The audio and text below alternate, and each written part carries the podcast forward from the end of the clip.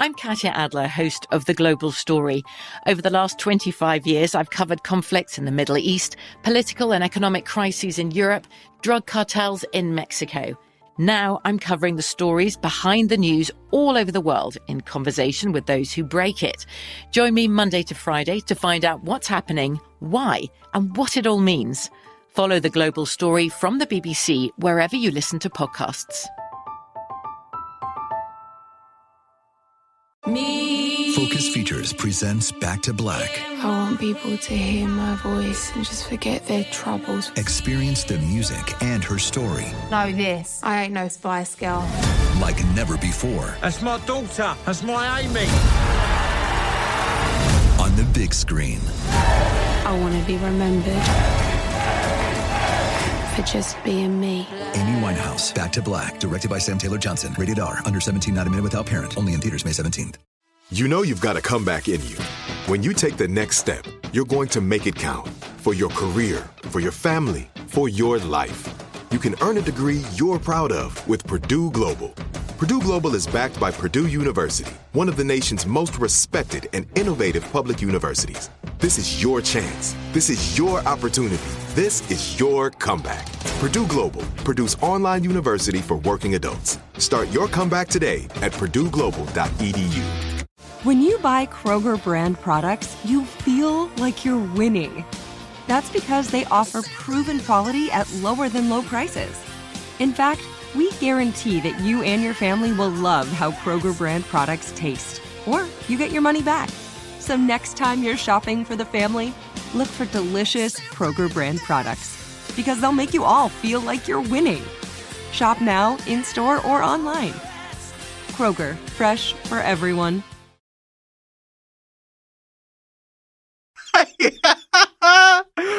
Trans lesbian centaur porn is my new kink. Oh my god, not this one that's pregnant.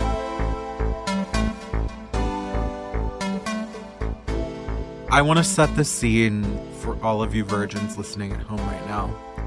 Fran and I are in a wintry wonderland. We are both wearing huge fur coats. Huge. And just off in the distance is a fawn. Um, A shirtless looks- fawn. A shirtless twink fawn. Well, I Um, would say otter. Otter type. Otter, right, Harry? Yeah. Well, I'm goat. Satyr. Goat. Um, off, off in the distance is a fawn, and then also off in another distance is a talking beaver.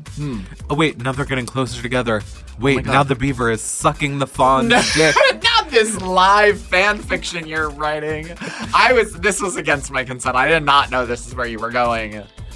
Well, where I'm going is to the magical land of Narnia hmm, never because heard of it. because today we are talking all about the Lion, the Witch, the Wardrobe, the Twink, the Otter, the Twunk, the Daddy, the Bear, the Fisting Top, the Fisting Bottom, Not- the Piss, the Piss Queen, the Pillow Princess, Shut and up. the Wardrobe. Uh, because this is like a virgin, the show we give yesterday's pop culture, today's takes. I'm Rose Dommu. And I'm Fran Tirado. God, how did we get here? Happy Thanksgiving, virgins. We hope that you are surrounded by your family, whether they be biological or chosen. Yes, we hope Uh, that you are celebrating anti imperialism and that you understand that this is a wretched little holiday that has great food, but otherwise is uh, founded in a, a history of, you know, colonialist violence. Um, Do you know what I am disappointed in though is that like this year I'm going to my family in Connecticut and I just go out for the day, but everyone else there, you know, kind of stays throughout the weekend because they live there. I don't usually get sent home with leftovers, and to me that is one of the best parts of Thanksgiving is eating the leftovers for a couple days and you know doing a, like a sandwich with turkey and stuffing and cranberry sauce on it. So I'm like where can I get one of those? Because I'm I'm not I will not be fulfilled with just having it one day. No. My favorite tradition is to make like a giant sandwich like the next day with like normal sandwich bread, but like, you know, roasted turkey, cranberry sauce, cheddar cheese, like all of the things that like you want to put on a Thanksgiving meal. So good. Wait, speaking of um leftovers, How, did you by chance see Triangle of Sadness? I don't think you saw it. Right? I still have not seen it. I at this point probably won't see it in theaters, but we'll catch it Right. on digital at some point. Okay, I don't want to talk about it, but I just want to quickly, like, just, you know, assign you homework and maybe the Virgin's homework to, to watch it when you can because when I saw the trailer, I was like, that seems kind of like too on the nose. I, the trailer makes it feel really cheap, right? It's like, this is the movie that eviscerated the upper class, an amazing critique on capitalism. And I was like, I don't really want to watch that. And then I actually went to go see it, and it's like one of the most amazing things I've seen on screen in a very long time. Oh, oh Yeah. I'm glad to hear that it was good. It needed an editor. Let's be clear. Sure, It is, most things, all things do. It is insufferable. We long. do. But but Thank it God for Phoebe. It was so and Rose. I'm not going to spoil anything. There's just something that happens in the midpoint that is so shocking and something that you never forget. Like it's just an it's something that happens in a movie where you're like, I will never forget this. Um, anyways, that's all I'll say so that we can actually discuss it. You know, whenever we end up watching it. Um, what have you been watching this this this past week? Um, you know, I'm neck deep in my annual Gilmore Girls rewatch. Uh, you know, I have been in the middle of moving, so I really don't kind of have any patience for anything more than that. It's just been a lot of Gilmore Girls on in the background while I unpack boxes. Ash is Um, watching too. Maybe I'll need to hop on and and and You should start for the first time. get into it. Yeah. Okay. But I did go to the movies last week and saw uh, Wakanda Forever. Hmm, so did I and I had so much fun at it. I think the impression that I was left with most was that, oh my God, everyone in that movie is really hot. So fine. Fine, fine, fine, fine, fine, fine, fine. Namor is the mother I never had. He's I, the dick I everyone should suck, the ass everyone should eat. I literally like it doesn't matter how many memes I saw about him before seeing this movie. Nothing, nothing could have prepared me for what I felt in my body when Namor ascended from the sea. His With his those little with those fruity little winged- wings on yes, his his winged little mercurial Hermes wing ass feet. Fucking gay ass mermaid god. Fucking His little speedo. and his like indigenous Mayan ass ancestry and his accent and his thick little body. Oh my god. I was alone in the theater, clutching my face and physically breathless. That's not an exaggeration. I was physically out of breath. What are the things that stuck out from you from the movie? Like fave parts or things you didn't like, maybe, or I really liked Riri Williams. I thought she was a welcome addition. And so I, good. I thought it made sense to bring her in because with Chadwick Boseman gone to the movie, you know, Letitia Wright had to step into the lead role and couldn't be like the like smart wisecracking sidekick anymore and Riri definitely filled that position while also being a very compelling character with her own story and she has she has a TV series coming, hmm. so we'll get to see more of her. And I really liked the dynamic between her and Shuri, which was like they definitely were into each other. There was a vibe. Angela Bassett really chewed every scene she was in. You know, that one scene where she is yelling at Okoye, you know, about how she's lost everyone in her life was devastating. And, you know, she gave an incredible performance. And I thought Letitia Wright did too. I thought, you know, this movie had this tremendous weight placed on it of having to not only honor Chadwick Boseman's legacy, but like deal with it in a way that was narratively fulfilling. And so much of that was put on the shoulders of those two actresses specifically.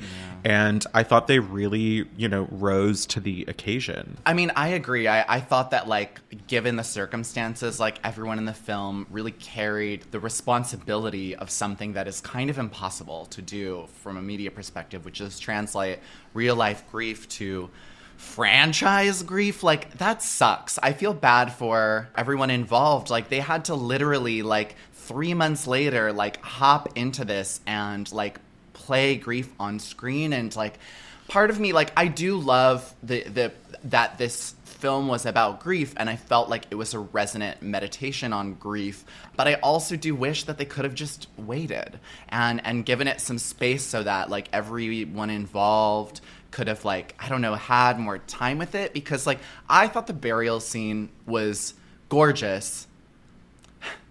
I did not need to see Chadwick Boseman's grave ascend into like a spaceship. Like at that at the end, I was like, I feel crazy watching that because it's so emotionally dissonant from what myself and probably every actor there is feeling. One of the things I really liked was the way that they brought Michael B. Jordan back as Killmonger Mm. because he was such a great villain in Black Panther that it, just watching that made me remember what an enigmatic and like compelling presence he was in that movie. But also it it worked really well for the story they were trying to tell that Shuri was like channeling her grief through anger and so of course that is the person that she would see in that moment. Um, so I thought that was just like one of one of those instances where you know the constraints of the movie they had to make really worked with the movie that they also wanted to make. Hmm. And a place where maybe that was not so successful was the the reintroduction of Lupita Nyong'o because, like, I mean, I, she was I was so happy to have her back, but it's like so funny that it's just like, oh, Lupita, where have you been in Haiti? And it's like, like we all know that she like didn't do the Avengers movie because she wanted to be in an off Broadway play and like hates this Avengers shit and like Lupita, who's like one of the greatest actors of like our generation, like she's phoning it in. Like she does not give a shit about this movie. She's I don't know, but I still think she. You don't really see that in her performance. I like feel she, like I, think saw she's very that. committed. Maybe I'm projecting. I felt like I think you. I think it. you're projecting what you what you see in the real Yeah, world. maybe. And because I thought she was really f- dialed in, like that that scene that she has with Okoye, where she's talking about why she wasn't at the funeral. Like, I mean, she's an incredible actress, and she has to do so little to convey so much. Yeah, that's true. And and and she and she can do a lot with a little, as can like a lot of prestige actors in like these franchises. Um, it is kind of wild though that spoiler alert, like in the post credit scene, like she's like. Yeah, and Chadwick knocked me up and left me on this island, and like, here's my son. I was like, what the fuck? Like another young. well, that also reminded me just how long it's Yeah. been since the first Black Panther Damn. came out in 2018. And I, I don't know when Wakanda Forever was originally supposed to be rolled out. Like, because Wakanda Forever is the official end of phase four. Oh. Like, this is now the end of sort of the post end game fallout. didn't know that. And now, yeah, now we're in phase five. As you can see with them laying things in the ground, like the Julia Louis Dreyfus character, who that might have been my only like real complaint with this movie is I just every part with her and Martin Freeman, as much as I like Martin Freeman and as much as I love, Love. Julia Louis Dreyfus, really took me out of the Yeah, movie. same. And like, I mean, she's she's so funny, but she felt so out of place, and even like the streak of gray in her hair, which I'm sure is like what she looks like in the comic books and is some sort of like nod to that stylistically. It just looked It out doesn't of place work in on this her. world. It doesn't work with her. No. Also, this movie was very badly lit and was so dark, especially the underwater scenes. Yeah, like so dark. I just like maybe they're going for some kind of realism, but this is a comic book movie, babe. Turn the lights Yeah, out. realism, honey. Like, uh, I these are mermaids. um, you know what I? These These, are are, mermaids. mermaids. Let let it be said. Yeah, I totally agree. I mean, like, I'm never unhappy to watch Julia Louis Dreyfus on screen, but yeah, when Marvel is marveling, like, just for the sake of like threading all of these movies together, I- I- it's like. Those are things that we would cut out of if this was not a Marvel movie. If it was any other movie, like these would be chop chop chop. I just wanted her to say, "It's me, Valentina." Um, wait, I have a, I have a, a, another spoilery question for you. uh huh. Spoiler, spoiler. Did Angela Bassett have to die? I I do think so. You do. I, I do think she had to die. What I didn't like was that her death was given kind of the same weight as Namor's like random Yeah, like- minion being killed. Yeah, And it's like I think it was his these wife. two things are his not wife the or same. his sister or something. It was it was one of his relatives, but like he's a fish, so he has like seven hundred sisters. You know what I mean? Like, Oh, okay. This is like only kind of tangentially related to Black Panther, but I Uh-huh. did come up with a sort of wild conspiracy theory. So, Okay. so I saw this movie with friend of the podcast, Ty Mitchell, and we were talking about how a year or two ago there was so much conversation about Letitia Wright being an anti-vaxxer, and it was so loud, but it really kind of disappeared, especially in the lead up to this film. I feel like I did not see a lot of big stories about it. I know that very recently she has kind of come out and like disavowed it and also disavowed a priest she was connected with who has a lot of like Oh. homophobic and transphobic views. Anyway, I'm just was so shocked that there wasn't a bigger like fur around especially the anti-vaxxer of it all. And I was also thinking about how that wasn't really a big part of the conversation when Death on the Nile came out at the beginning of this year, um, which she was also in. And then I started thinking, you know, Disney is really evil. And they knew that Shuri, you know, was going to be the lead in this movie and that they had to, you know, sort of protect their investment. And my conspiracy is that Disney is behind the COVID-19. outing of Armie Hammer as a cannibal Oh, as a way to draw fire from Letitia during the Death on the Nile press tour to sort of set the stage Protect for her! her to be able to get through that without any like journalists asking her questions during interviews because all the heat was on Armie so that by the time Black Panther came out we had already kind of moved on from it. That's my like galaxy brain but also brainworms conspiracy theory. The versions can't see, but my jaw is dropped. Um, you need to put that on TikTok immediately. I, I mean, support there's- this crazy. there's it's very it's very like there's no actual real logic involved in it um but at least what i think is some publicist at least brought it up as an option at some point Oh, for sure. I mean, the devil works hard, but Marvel PR works harder. well, well disney honey. pr because that's what it all goes back right. to the house of mouse honey Yes, House, not House of Mouse. Um, I was gonna remark on an often heard complaint on this podcast.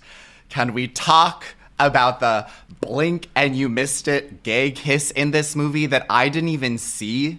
Uh, oh i saw it it was but it was it was just like see a head kiss A head, a forehead kiss. Yeah. I'm so lesbians sorry. And really also- be kissing foreheads And also, like, for this movie, what a waste of Michaela Coel. Like, we could have had Michaela scenes instead of, like, these Martin Freeman scenes. And, like, I was just like, where was Michaela? Yeah, but I, you know, I, I do think at least there was enough of the things that I liked in the movie to make up for there not being enough of the things that I wanted more of. I'm excited for what's next, though I do, I will say, I did not think that Angela Bassett needed to die. That was my primary complaint. And, and that's just because selfishly, I want to see her in every movie. And But she got so, many much other- to do before she died. Like I was I so know. happy that we had so much time for her in this film. She got some action scenes. She got a lot of great, you know, monologuing in. People are, are like, she's gonna get an Oscar nomination, which is like, girl, that, that's not happening.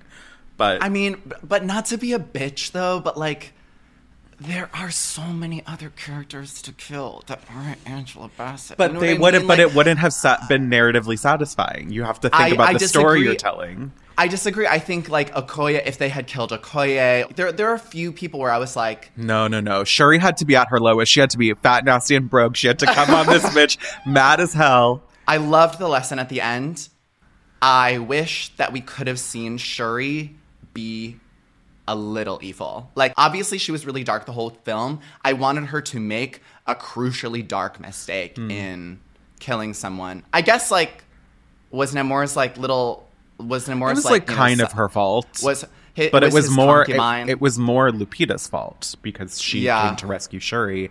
I Yeah, would have liked to see just more of Shuri as the Black Panther because it's like she Yeah, she was doing lines of the heart shaped herb or you know whatever the fuck um, she microdosed and then she like immediately not only has the powers but kind of the skill to use them and like I get that this movie couldn't be an, another origin story but Hmm. I I just would have liked more time with her being super powered and not kind of all of her like stepping into that mantle happening very quickly or kind of off screen, but the fight sequences and like action were fun and like didn't get in the way of still telling a very emotional story.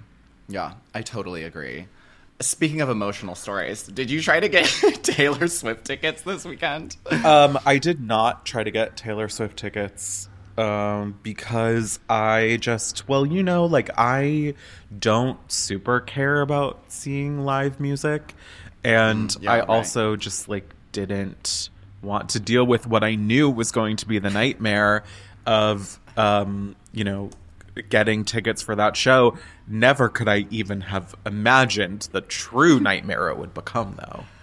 Oh my god. I mean, the versions can read up on like all the drama that went down about how like people basically like couldn't get tickets and Ticketmaster had to cancel its actual on sale date because of lack of quantity.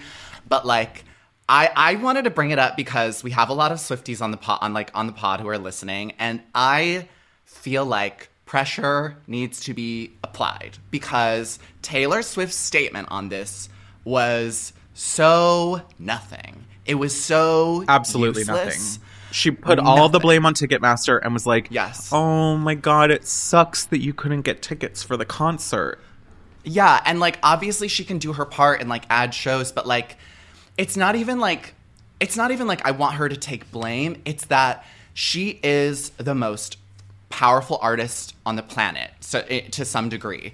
When Taylor Swift expressed her very first political opinion about that fucking, you know, governor in Tennessee or I don't even remember whatever the fuck. Representative. Yeah, representative, thank you. More people registered to vote in a single day than in any other day in the history of this country. Like, that is obscene. She can move bodies to create actual, tangible change in a way that could fundamentally change things for all of these other artists in the industry. And it makes me angry that her kind of very tepid response to Ticketmaster was ultimately a display of her allegiance to capital and her relationship with Ticketmaster. If she was on her shit, she would say, hey, this is fucked. Ticketmaster and Live Nation never should have merged. This is an illegal monopoly that has now created problems for artists, independent artists across the board, and now my fans. So this is personal to me break Ticketmaster up and change this fucking shit. Like Taylor is, if any artist could do that and actually have an impact, it would be Taylor. Well, You know? now the Justice Department is investigating Yes. Ticketmaster. And yes, of course, we wish that Taylor would have gotten involved herself, but like, I just am not going to expect that of celebrities who want to make as much money as possible. And like, d- mm-hmm. there are no perfect celebrities. Like, I certainly don't think Taylor is a perfect celebrity, and nor do I expect her to be one. I kind of like like her music and keep it pushing from there. But Swifties are powerful, and because of them, this this could change. And I, I I saw something that was like, um, Swifties, can you tackle racism and abortion next? no, actually, Swifties are smart and are great organizers. And like, come on, let's fucking change something. Um, I heard that you finally uh, dove into Miss Imelda Staunton. yeah, I started season five of The Crown. Um, I'm only an episode in. Um, but I am seeing kind of right off the bat a lot of what I've seen people talking about about how it's gotten very soapy in a way that it never was before. Um, but I have to say, Eliz- I do want Elizabeth Debicki to step on me. Melda Staunton's is incredible as always. I was so happy to see what's her face, uh, Mrs. Harris goes to Paris as Princess Margaret. Um, That's Mrs. Harris goes to Paris. yeah, what's fuck? Oh what's, my god. Wait, what's her name? Oh, Lesley Manville as Princess Margaret. Who? Oh, I just you know I loved that the season started with you know Claire Foy coming back to do to do young Queen Elizabeth as she always does, but it just made me remember how incredible those first seasons of The Crown were. And listen, I love The Crown. I will keep watching it until it ends.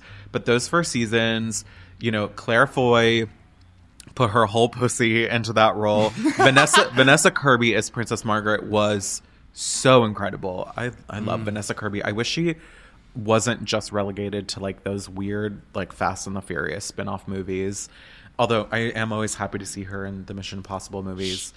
Sh- I didn't even know she was in either of those, but I didn't really know who she was. Yeah. Um, but fu- like she's so good in the series. Yeah, she's that's my. I mean, obvi- of course, I also love Helena Bonham Carter, um, but Yeah, that's my so. Princess Margaret. Um, yeah, I, I'm, you know, I'm enjoying it, and it, it just, I like held off on it for so long because I was like, oh, I'm not in the right headspace. Like, it's so serious, it's so dramatic, and then as soon as I started watching it, I was like, I want to sit here for the next ten hours and do, and Yeah. just watch this show. Yeah, I do wish like it's this this um season in particular is like not as like fun like for lack of a better word right now um as like previous seasons like there's less like kind of sometimes like I enjoy the hijinks of the royal family and this one deals with a lot of like heavy subject matter but yeah I mean Elizabeth Debicki is like eyeliner alone like they knew what they were doing with that eyeliner like come on I'm I'm also so happy that they I mean Netflix even tweeted something about this that the the crown let Elizabeth Debicki be tall and I do appreciate I do appreciate that they don't have everyone around her like standing on you know like blocks and like with lifts in their shoes and that she just is taller than everyone. if if they had CGI'd everyone taller, like um, Like like, Tom Cruise. Rings Fellowship, Oh, yeah. like no, like Gandalf and the Hobbits, Yeah. like style. oh my god, Elizabeth Debicki lo- should play Gandalf. What if they what if they actually like reconstructed the entirety of the crown set to appear physically bigger, so that Elizabeth Debicki would appear Yeah. physically small? I, I love that. Um, so. Elizabeth Debicki should be in season two of Rings of Power um, if that happens. Don't even with me. That like literally anyone like that I recognize in Rings of Power would be great, but Elizabeth Debicki in Rings of Power, damn. Elizabeth Debicki should be Um, in House of the Dragon. She should be a Targaryen. Yeah, shit, that's actually much more worthy for for for her chops. I still have not finished Rings of Power. I don't know if I ever will. uh, you know what? Actually, like holidays are perfect time to finish it. Like no, your but mind's holidays off. Holidays are when I'm gonna do my annual Lord of the Rings rewatch. And Yes, kind of, and honestly, kind of the last thing I'm gonna want to do after that is watch Rings of watch Rings of Power. That's kind that's kind of tea. You could like put it on background while you're like you know making a pie or something. I don't make pies. I eat them. I was.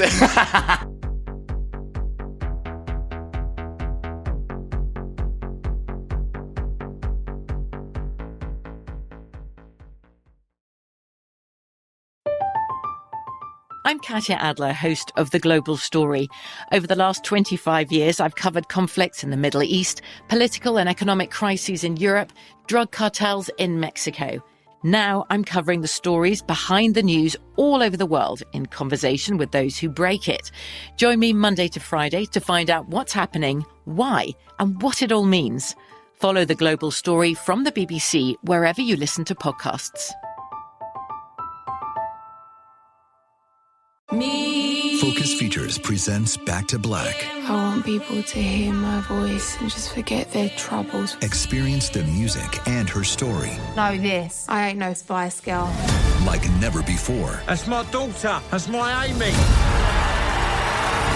on the big screen. I want to be remembered for just being me. Amy Winehouse, Back to Black, directed by Sam Taylor Johnson. Rated R, under 17, not a minute without parent. Only in theaters May 17th. Are you looking for the perfect move in ready home this spring season? Now's the time to buy at Fisher Homes. For a limited time only, enjoy below market interest rates starting at 5.375% APR, 6.139% APR. With these exclusive lower rates, you can save hundreds on a move in ready home and start enjoying the benefits of home ownership even faster. Schedule your personal tour with one of our new home specialists at FisherHomes.com and make this spring the season you find your perfect home sweet home. Financing provided by Victory Mortgage, LLC, NMLS 461249, Equal Housing Lender. The wait is almost over. Get ready for the 2024 NFL season as the full schedule is announced. Every rivalry, every rematch, every rookie debut, every game revealed. The 2024 NFL schedule release, presented by Verizon, coming in May.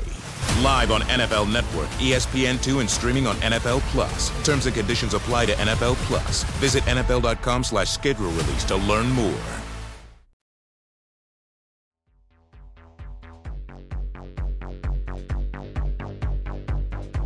So, The Chronicles of Narnia is a fantasy series written by C.S. Lewis. Heard of it? Heard of it?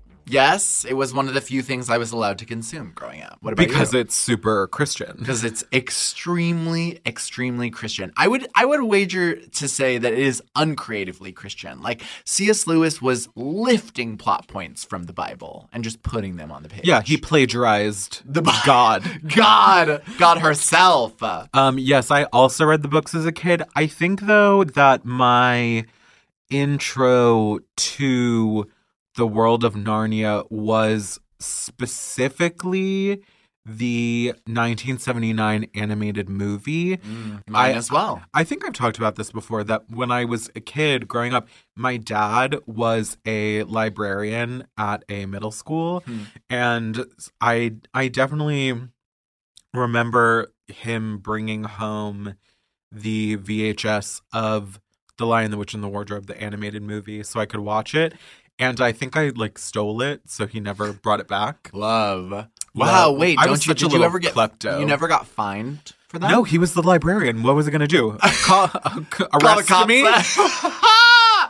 wow I got away with it. um that movie is stunning It's the stunning. animation's The- so beautiful The White Witch in that movie is so fierce. The diva the diva doll herself. Oh God, her she has like this beautiful fur coat and like a skull cap kind of vibe. Yes, with a crown on top of the skull cap. Yes, iconic. She has And a huge she- knife. Yeah, and very like Grinch like fluctuant facial expressions. Like sometimes she's soft and supple and queen like, and other times she looks like a demon. Well, I think also part of that is that the animation is not great. well, it's not great because it's from 1979, but it's actually really beautiful in how old it is. I feel. Th- There was some very good animation made long before 1979. Have you ever heard of Walt Disney Oh, Studios? Okay. No, I, I'm realizing that you're talking about the um the the kind of frames per the the the pic images per frame. Yeah, it's a little- Yes, it's, it's a- choppy. yes, it's- it's very it is choppy. Yes, but it's beautiful. It is. It beautiful. is beautiful, and I love that version of it. And so from there, I went and read the the book series, um, the Mm-hmm. Chronicles of Narnia. So for for virgins out there, The Lion, the Witch, and the Wardrobe is technically the second book in the series, The Chronicles of Narnia. The only book most people recognize. But it was the it was the first one that was released and that in 1950 by C.S. Lewis and then he went back and wrote the first book The Magician's Nephew and then all of the sequels that come after The Lion the Witch and the Wardrobe. Did you? There are seven, Seven. books in total. Yeah. Um have you read all of them? No, I have read I think three of them and retained none of them. I feel like I, I definitely I might have reread Lion the Witch and the Wardrobe because um, as a kid we used to listen to like the audiobook and stuff. Like the audiobooks of them are so good. Yeah, but like we because my family like this is the this is the kind of fantasy or and or mainstream culture that we could like indulge in because it was so Christian, like so so Christian. Which I did not get at first. I thought Right. it was just fantastical, and that's why it's a great gateway drug to Christianity, I suppose. It really, it really is. And I, let me tell you, had the reverse experience, of course. Like for me, Narnia, or rather, yeah, actually, Narnia and Christianity were inextricable. There was no way I could consume Lion, the Witch, and the Wardrobe without thinking about God. wow, I didn't get any of the Jesus stuff, even though Yeah. it's so obvious. Yes, And when you go back and look at it all, I mean, you know, um, so my, so I did read all the books at one point. The only ones that have really stuck with me are obviously The Lion, the Witch, and the Wardrobe because it is the best. Mm. I also love The Magician's Nephew because it gives you the origin story of both Narnia and of the White Witch, Yeah. Jadis. Do you remember any of it? Like I, I uh, unfortunately don't remember any of the plots. So Like, so the the plot of the magician's nephew is there's this boy whose uncle is a magician. It's called the magician's nephew, Uh-huh. and um, with he you. he and his friend Poppy, I believe, find their way into this place called the Wood Between the Worlds, which is the way you get into all these different universes. Mm. And they um, find their way into this world called Charn, Mm. which is the home world of Jadis, who becomes the White Witch. Mm. And the story with her is that she and her sister were in this like fierce battle for the crown. Mm. Um, but they uh they said they were not going to use magic to to get the crown but then Jadis' sister did and they were like uh, they were kind of like about to destroy each other and Jadis had this um like little secret gag up her sleeve Okay. which was called the deplorable word Mm. and what the deplorable word would do Already sounds Christian. Continue. it would destroy everyone in the entire world except her. Oh my god. And so at the last moment she used it. Everyone in the world is destroyed, so by default she becomes queen, but she's like queen of nothing.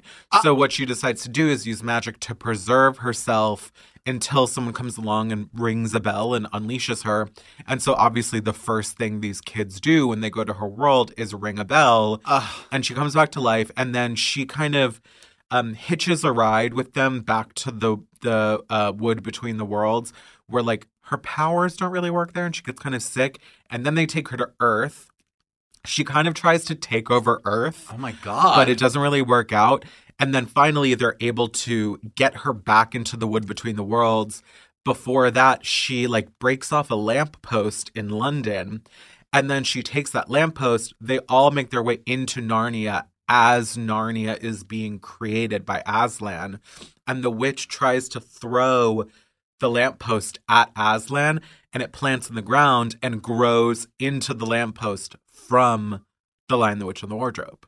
Oh my god! I mean, he that I, that's such a gag. Now that that makes me actually want to revisit the first one. It's so good, and and that's you know so that that quote that um that is a meme like do not cite the deep magic to me, which I was there when it was written, is referencing the fact that both the White Witch and Aslan were there when Narnia was created, and so that's why they both know like the rules of the universe, and also that's where you see even more of the bi- the the biblical stuff coming in because Jadis eats an apple from a tree that gives her everlasting life. Of course, of course. She tries to talk the the titular um, magician's nephew into eating the apple, but he doesn't do it, and that the magician's nephew is the boy who grows up to be the old man who owns the house with the wardrobe in it.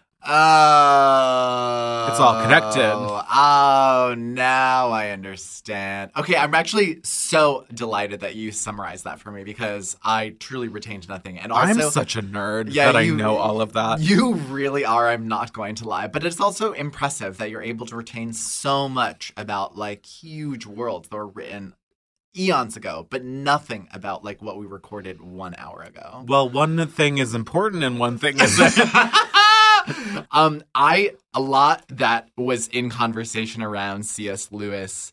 Um, when we were reading the books as kids, or like when I was consuming the shit, was like the relationship between him and Tolkien, which I feel like we talked about a lot. Do you think bit. they were fucking and sucking?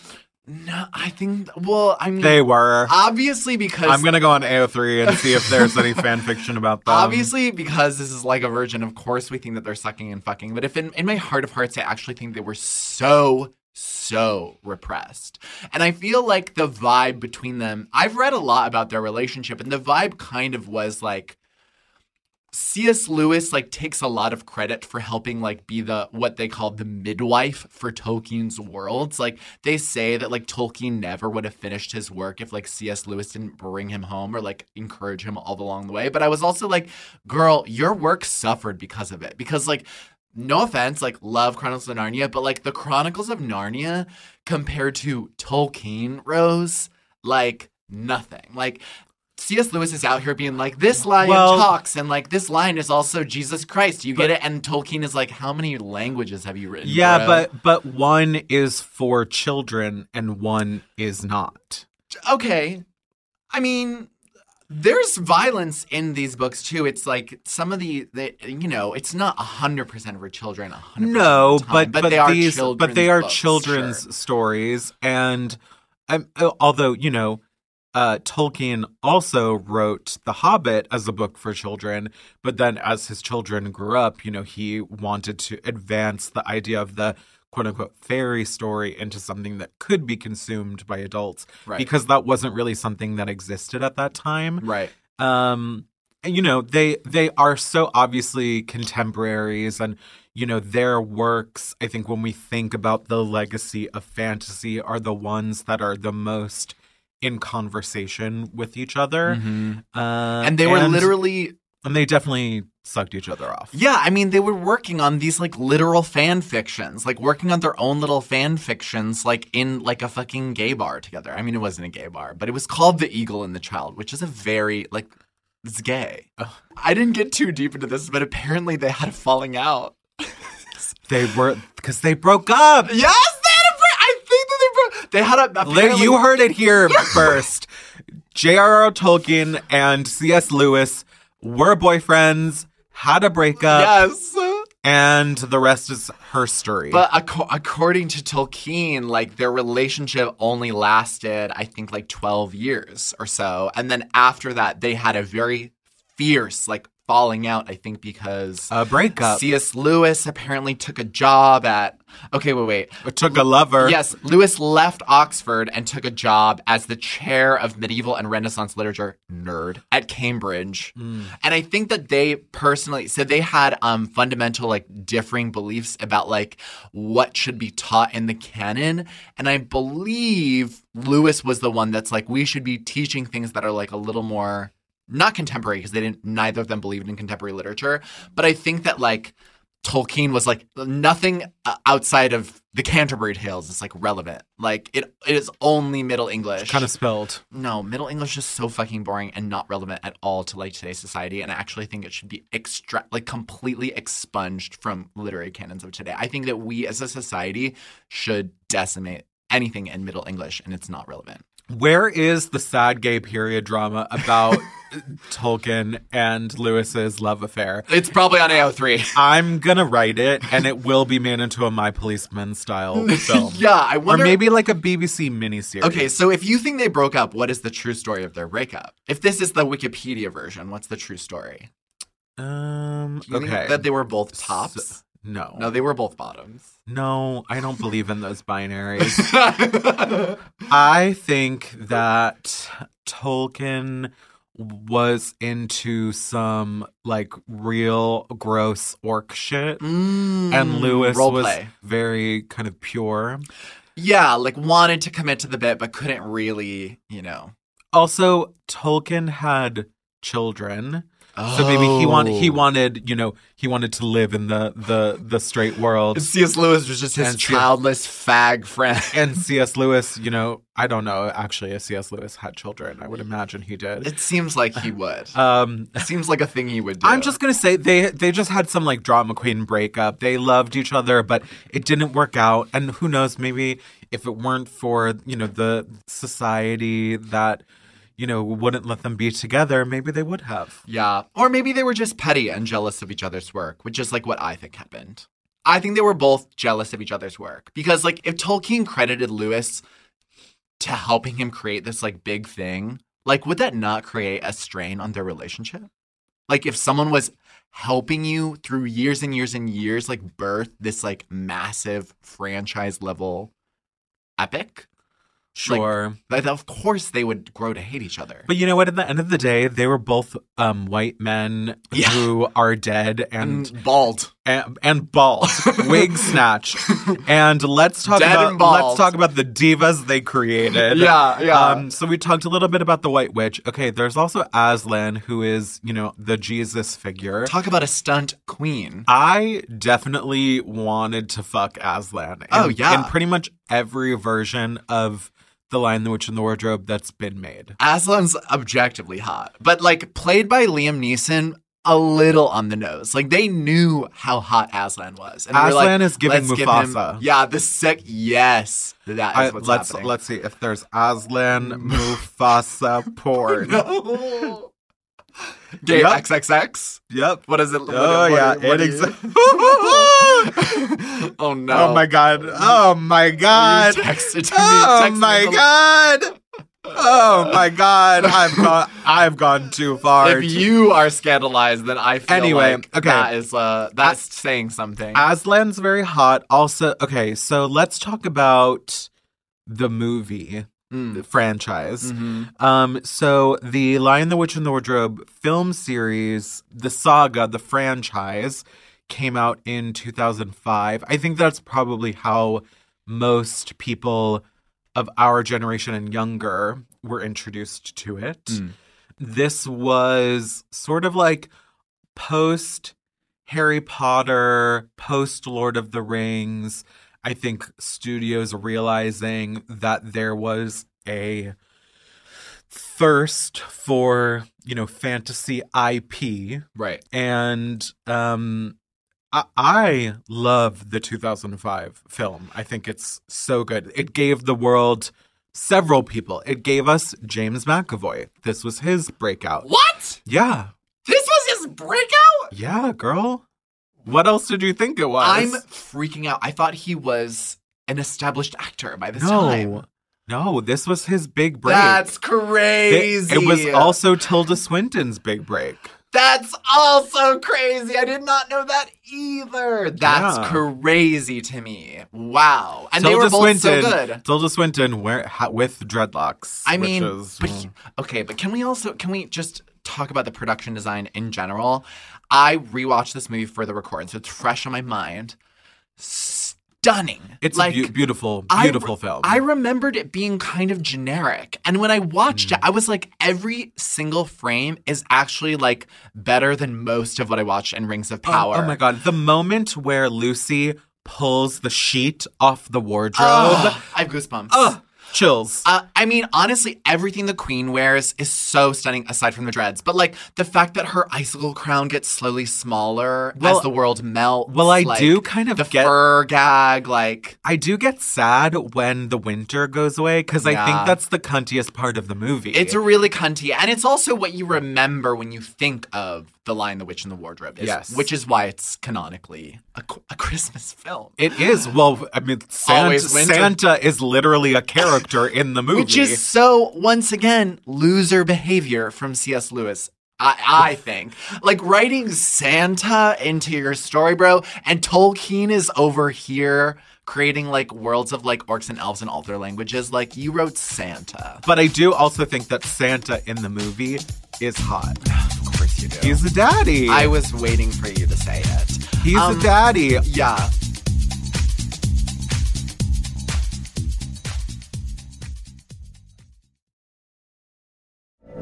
From BBC Radio 4, Britain's biggest paranormal podcast is going on a road trip. I thought in that moment, oh my God, we've summoned something from this board. This is Uncanny USA. He says, Somebody's in the house, and I screamed. Listen to Uncanny USA wherever you get your BBC podcasts, if you dare.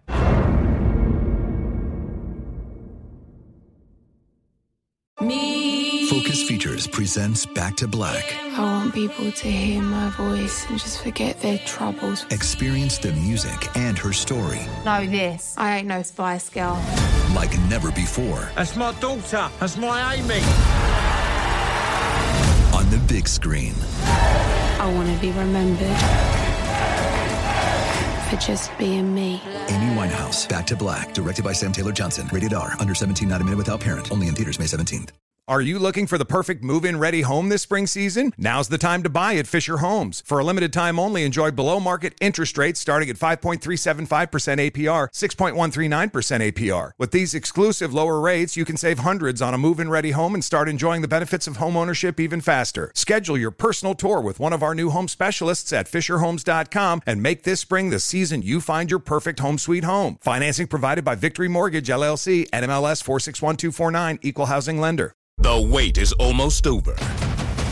Get ready for the 2024 NFL season as the full schedule is announced. Every rivalry, every rematch, every rookie debut, every game revealed. The 2024 NFL schedule release, presented by Verizon, coming in May. live on NFL Network, E ESPN2, and streaming on NFL Plus. Terms and conditions apply to NFL Plus. Visit NFL.com slash schedule release to learn more.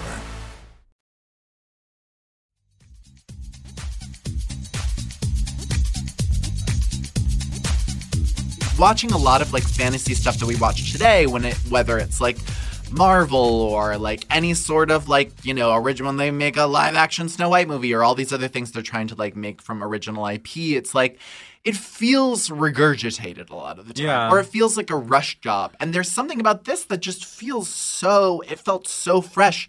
And I think that it's well, it's also all practical. Like now Mm-hmm. we live in the era of everything is CGI, and this is it's all, even if it's all on sound stages, which I'm sure it all Mm. is. Like outside of Aslan and some of the and the other like talking animal characters, this is a world that feels tangible. Well, actually, the war is all CGI. In in in at the end of the line, "The Witch in the Wardrobe," and I actually, but I actually think it's kind of fine because they gave us everything else. You know what I mm. mean? Like, and I think a lot of that, you know, a lot of like what I.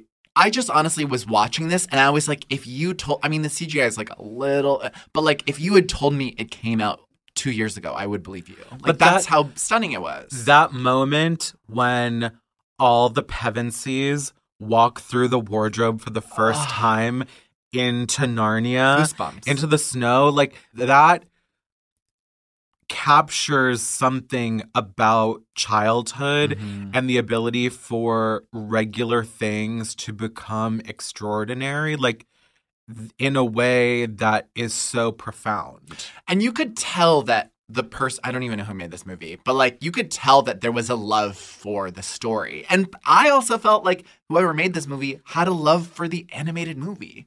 There's a lot of things that imagistically replicate what the 1979, just little hints here and there, like what the 1979 movie did. And I loved that because it was still reinterpreted, right? Yeah, well, probably all the different adaptations are somewhat in conversation with each other. Yeah. Have you ever seen the BBC miniseries? No. it's from it's from the late '80s. Does it do all of the books? Yeah, all of them. Did you? Yeah, I watched them. I I definitely watched The Lion, the Witch, and the Wardrobe more than any of the other ones, Mm. but I I have seen all of them. They're not my favorites. Mm. So, of the film adaptations that started in 2005, there were two sequels Prince Caspian and The Voyage of the Dawn Treader.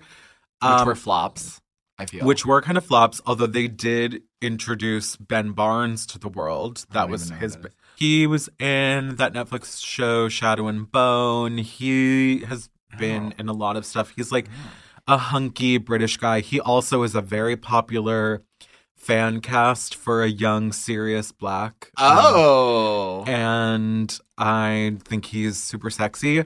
Um, there were plans for a fourth movie, The Silver Chair, which is, I think, one of the better books. And also, well, something the movies did was Tilda Swinton appeared in all of the sequels, even though Right, she's even not. though after the White Witch is killed, like they make allusions to her, and um, they knew how much she carried. well, in the either first one. even in I don't remember if it's in Prince Caspian or Voyage of the Dawn Treader, but in one of them they attempt to resurrect her Hmm. and so she comes back and that is in the book but it's like they talk about it they don't actually do it. But like if you got tilda you're gonna use tilda. Yeah, which is kind of like I mean, I'm sure they just wanted to like get these kids in movies as fast as they could before they like went fully through puberty, even though they kind of did. But like they really should have just gone straight to Magician's Nephew. Because that to me is I the, would have loved. second best story. I, I know. I, I I wish there was a magician's nephew movie so badly. We should do it. We should do so, it. um, it was announced a couple years ago that Netflix had bought the rights to, um, Narnia, and they were going to make either a series or films. I would And love a series. It's still in development. There hasn't been really any news on it. I think maybe like COVID slowed down the plans, but hopefully it happens one day. I, Mm. I would. I would love to see it. I wonder how Narnia. I mean, like 2005 wasn't that long ago, but culturally, it's kind of eons ago. And I wonder how receptive the world might be now to something that is so explicitly Christian. Like, well, it's it's so pure and yeah, and, it's so pure. And I the the thing about all fantasy media now is that it has to have a level of meta ness to it. Mhm. It has to be commenting on what fantasy is in the Mm. modern era. And that's why, you know, we have something like The Magicians, which is a book series by Lev Grossman that was turned into a TV series on Syfy that is very, and, and I'm not using this word negatively, derivative of Chronicles of Narnia because it's a book that sort of remixes Narnia and Harry Potter in this way. Yeah, it's a little Harry Potter too. So, um, if you have never read the books or watched the TV show, it's about um, this guy, Quentin, who's like very depressed and gets into a magical college in the books and then grad school in the TV show. And he also had a childhood obsession with a series of novels that are a stand in for Narnia, but the world is called Fillory in The Magicians. And after he goes to magic school, he discovers that Fillory is actually a real place, and he and his friends go there. And it's so meta, like to a crazy extent.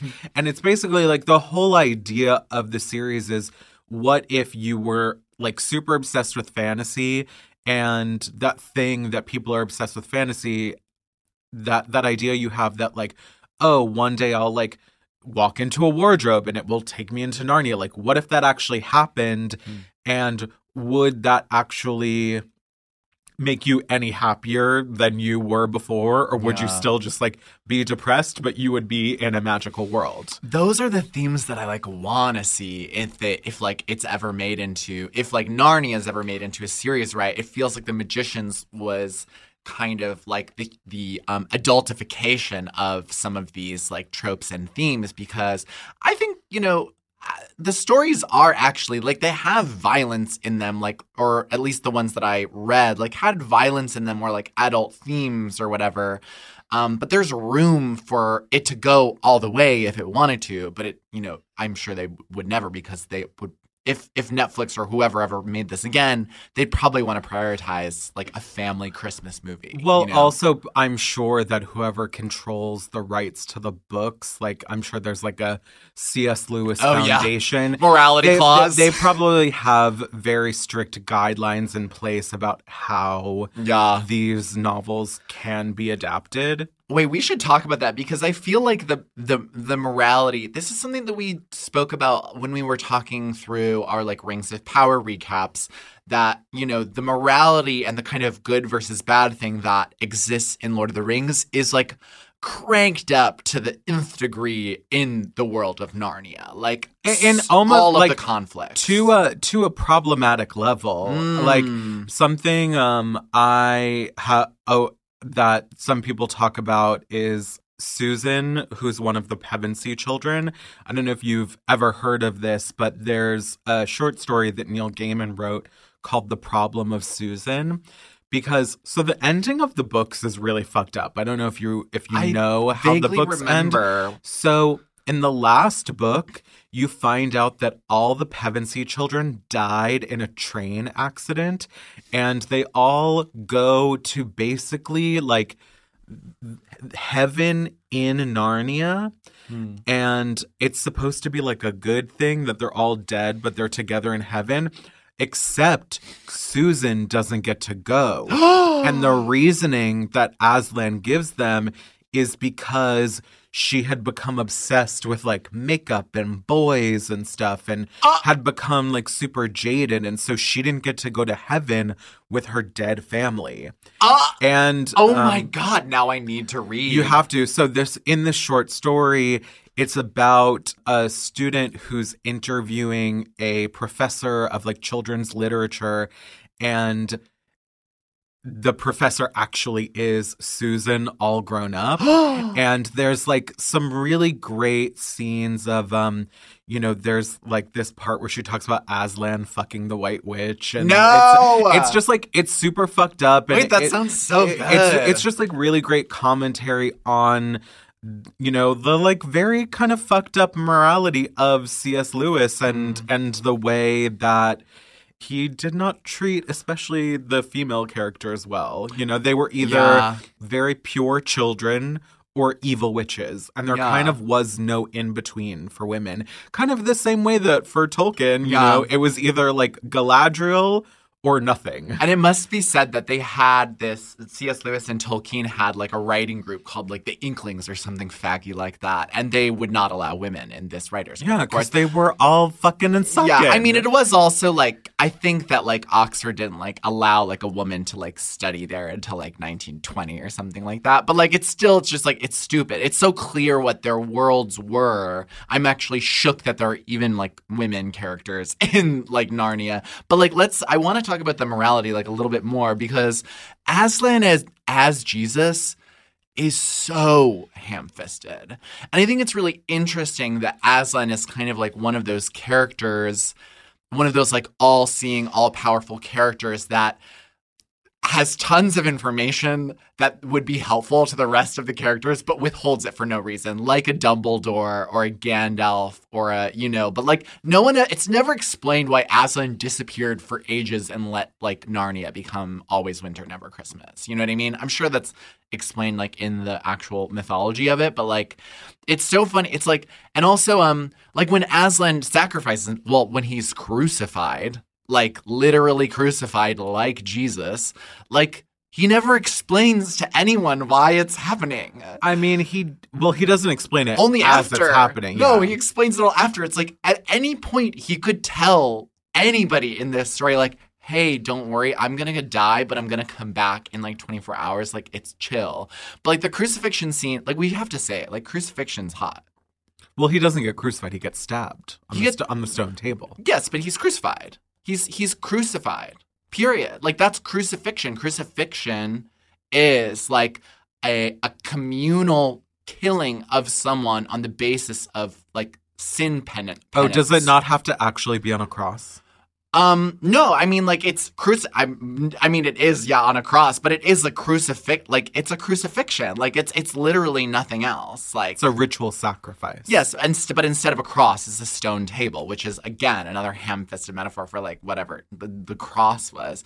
But like it's, I love that they shaved him. They shaved Aslan again. They gave him a makeover Kinda before they killed him. Yeah. And then in the movie, um, the White Witch like wears his fur as part of her look when she charges when she oh. charges into battle at the end, which I is about that. so petty and also fierce. It's a serve. It's she a was like, "Hey, you goblin over here, take this hair and make me something to wear tomorrow." Yeah. Oh my God, that's such. I didn't even realize that when it happened on screen. Okay. it's such a serve. Did you know that not only are there film adaptations and TV adaptations, there's also a musical adaptation of The Lion, the Witch, and the Wardrobe? Ooh. And it's bad. Do you want to know who who might have appeared in a production of The Lion, the Witch, and the Wardrobe, the musical, oh, when they were in middle school? Well, medical school. When they were in middle school? Oh my God, you. Yes. Do you want to know what role I played? Have I heard this before? Were you the narrator? No, That I was was for- I was the professor Oh. who owns the oh. house. No, that's a shit roll. But Sorry. it is a shit roll, and you know what made it worse is that the professor. So the way that the show is written is that the professor and Aslan are supposed to be played by the same actor, but they only cast me as the professor That's and not so as shady! Aslan. Shady but boots. I had this song. I think it's maybe like the second song in the show, and it's called "Doors and Windows." Oh my god! And I do still remember it. No! We're singing now. Doors and windows open and close to hide or expose wonders waiting for you. Ooh, uh, ooh uh, that's just a little intrigue, tease. Uh, intrigue. Uh, um, was it good? Was the musical good? No, no, it wasn't.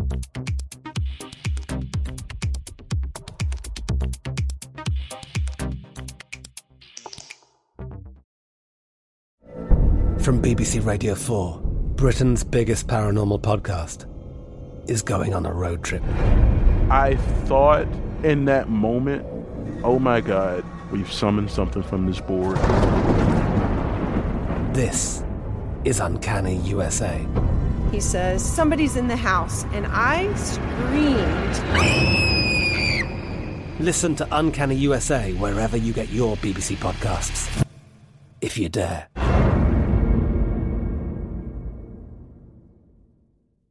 Me. Focus Features presents Back to Black. I want people to hear my voice and just forget their troubles. Experience the music and her story. Know this. I ain't no Spice Girl. Like never before. That's my daughter. That's my Amy.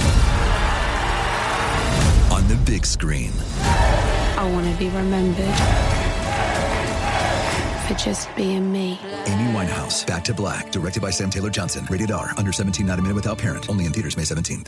Are you looking for the perfect move in ready home this spring season? Now's the time to buy at Fisher Homes. For a limited time only, enjoy below market interest rates starting at 5.375% APR, 6.139% APR. With these exclusive lower rates, you can save hundreds on a move in ready home and start enjoying the benefits of home ownership even faster. Schedule your personal tour with one of our new home specialists at FisherHomes.com and make this spring the season you find your perfect home sweet home. Financing provided by Victory Mortgage, LLC, NMLS 461249, Equal Housing Lender. The wait is almost over.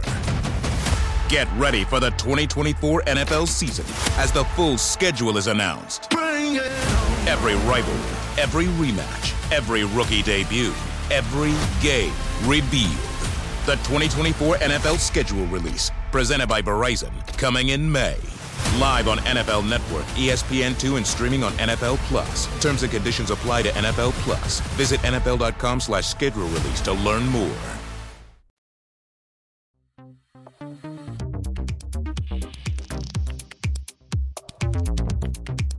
Edmund is such a little shit.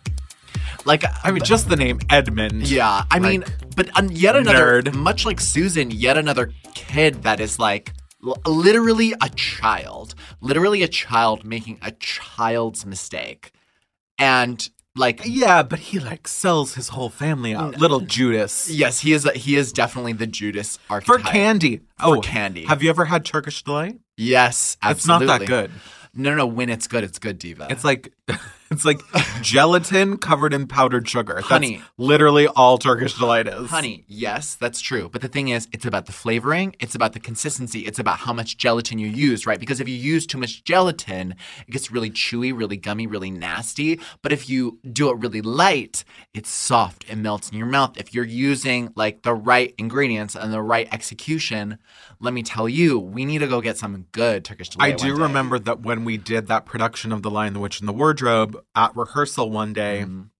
someone's mom brought us Turkish delight to eat, and we were all expecting some kind of like Yeah. we were expecting to have our minds blown. we were expecting to have our pussies rocked, And it tastes and like then- ass. and then someone opens this tin of like powdered gelatin, and we're like, "The fuck." It's an extremely British delicacy. Like Brits love like the taste of like some sort of like gummy thing that is flavored like perfume. Like rose Turkish delight is disgusting. Well, Like that sounds kind of good, actually. Ew, I hate the taste of rose, especially in gelatin. But Turkish delight comes in so many different flavors. I don't fuck with Turkish delight that has nuts in it or like pistachios. That's not like I don't like nuts and gelatin combined. But um, in the Borough Market in London town, ever heard of that. They, you know, there are. I don't know if it's like this anymore, but when I, you know, was there, there were like huge like lanes and swaths that were just Turkish delight, like so many different varietals. Turkish delight. I do love the way that she takes out Turkish her little potion and drops it onto the snow, and then the Turkish delight just appears. Stunning, stunning. Tilda, Stunning. stunning. This is Tilda's best work. No, that's not true. No. this is a role that. So actually, I was about to say this is a role that only Tilda could do, but it's actually not true. A lot of actresses. No, I actually could do- think it's specific to Tilda. No, I don't think that's. I don't think that. Who she- would you cast instead? Literally any fierce white woman to play the white witch. No, but I think Tilda has this like, Like, alien, sure. this alien quality to her. Mhm. But also, a lot of those women have played witches who are kind of derivative of the White Witch, like Charlize. Yeah, Theron. I was just in- about to say in Snow White and the Huntsman. Like Or- and- Ju- Julianne Moore, there was some like weird fantasy movie that she played a witch in. Yeah, uh, Like, in Snow White as well. Another Snow White movie. uh, um, Angelina Jolie as Maleficent. Like, But Til- Tilda's of- so good as a witch. I mean, if you uh, you know that Suspiria 2018 is one of my favorite films, and she plays a witch in that. I just think wa- when I rewatched it, she's fierce, she's amazing, she's sublime, she does have that alien quality. But at the end of the day, I think it's a role that's easy to make fierce. Like I, I you know, like and the production design does so much not to degrade her work, but it does so much work in addition to what she's doing.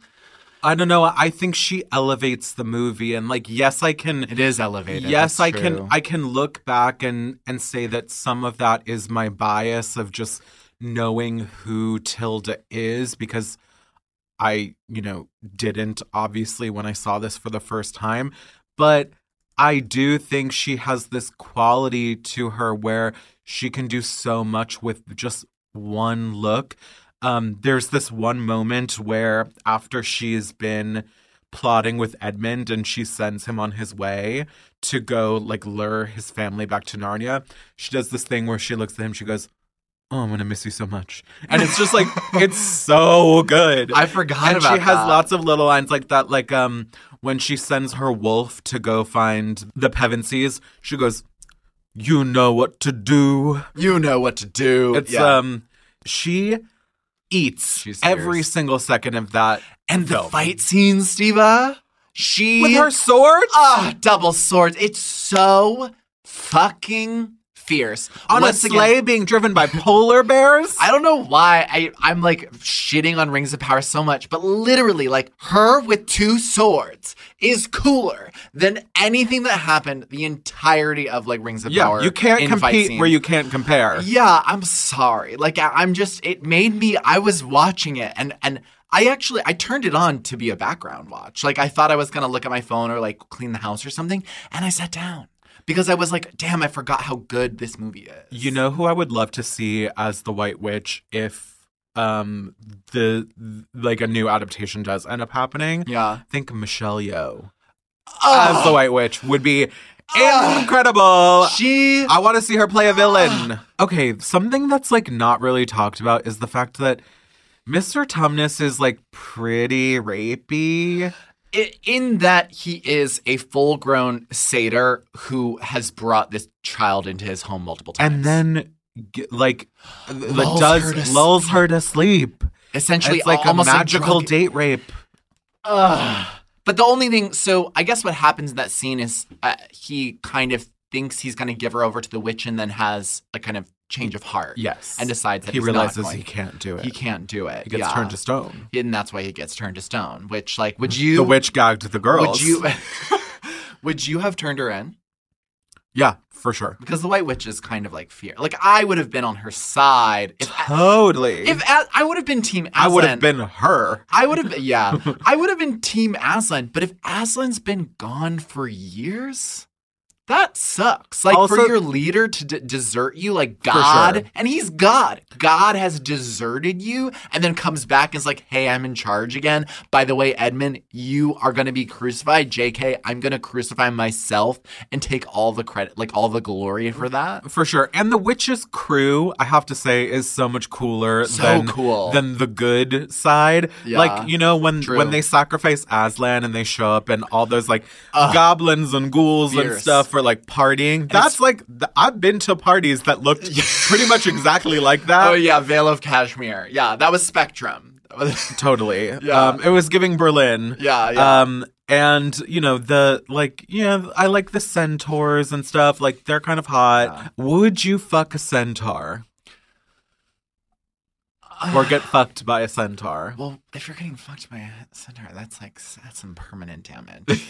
yeah, it's a That- lot of dick. we talked about this in our porn episode, but like the idea of of wrecking my whole as I I don't want to yuck anybody's yum, not my tea. I don't want to permanently alter my hole. And I think that with a centaur, that is the case. Diva. Let me look up some centaur porn. well, have you ever watched that video of the guy getting, fucked by the horse to death? To death. Oh yeah, he died. He died. Oh God. Oh wow. Oh my God. Look at that. I forgot that he died. That's so sad. He died following his king. he died doing what he loved, getting fucked to death by a horse. what a way to go. Let me answer your question. Actually, realistically, no. In my fantasy world, getting fucked by a centaur is extremely hot. Humanoids, very hot to me. Centaurs and and, and satyrs, extremely hot to me. Giant Mm. horse cock, yeah, Yeah. kind of hot to wait, me. so which magical creature are you are you most interested in having sex with? I think it would be a centaur, if not an elf, but I feel like that's kind of cheating. But yeah, I think it would kind of be a yeah, because centaur. elves are kind of just humans. I think there's something. I think there's something really erotic about horses. This is why I was obsessed with Equus as a kid. I Yeah, actually, well, I mean, same. I'm as a hor- kid, I'm a horse girl. Not as a kid, as a college student. But um, I did you know that I took. This is actually a horse cock. Shut up. This is a gag, actually. I don't know if I've ever told you this. When I was in college, I enrolled and took a full course on horses throughout literature.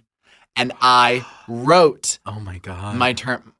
Yes. And I wrote my term. This is a paper. horse girl podcast. Yes. And I wrote Period. my paper on the kind of thematic um importance of horses in the Lord of the Rings franchise and Ugh. followed like several Riders of Rohan. Yes, and I followed a few different horses through the franchise about like and what their meanings were, whatever. And my horse teacher thought it was so good that she submitted my essay for a contest that I won. Wow. An essay contest. Shadowfax, king of the horses. Oh my god, I have so many co- Virgins, this has just evolved into us looking at centaur porn.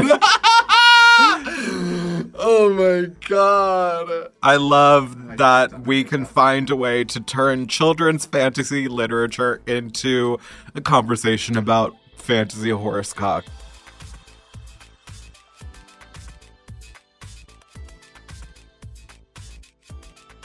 Slide into our DMs at like a virgin 42069. Tell us, um, are you a lion, a witch, or a wardrobe? Which one do you identify as? I'm a wardrobe for sure. I'm a witch, and Phoebe is a lion. Yeah, you are a lion. Okay.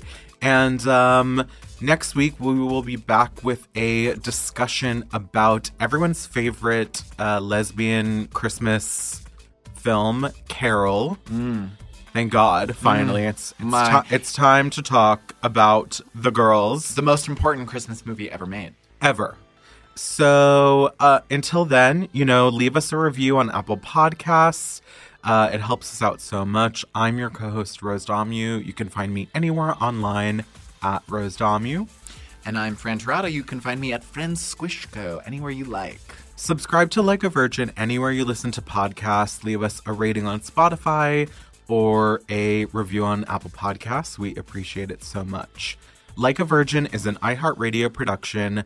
Our producer is Phoebe Unter with support from Lindsay Hoffman, Julian Weller, Jess Kranchich, and Nikki Ettore.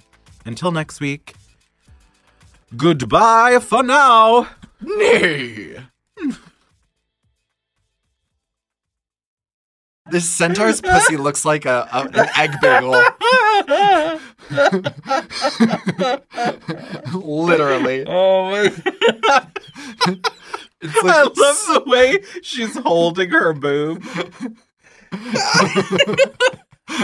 like, cause it's so, so heavy. it's so big. so heavy that she has to. It's she has to suspend. Yeah, she has to. I love that this woman has to stand. She has to stand on a bucket to fuck the centaur because the centaur's so big. From BBC Radio 4, Britain's biggest paranormal podcast is going on a road trip. I thought in that moment, oh my God, we've summoned something from this board. This is Uncanny USA. He says, Somebody's in the house. And I screamed. Listen to Uncanny USA wherever you get your BBC podcasts, if you dare.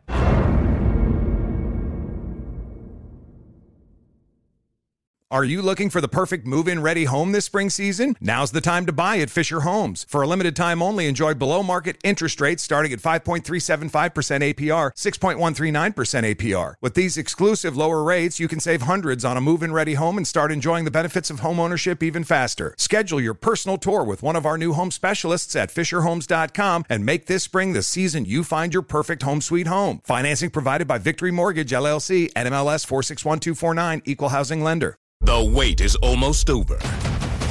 Get ready for the 2024 NFL season as the full schedule is announced. Every rivalry, every rematch, every rookie debut, every game revealed.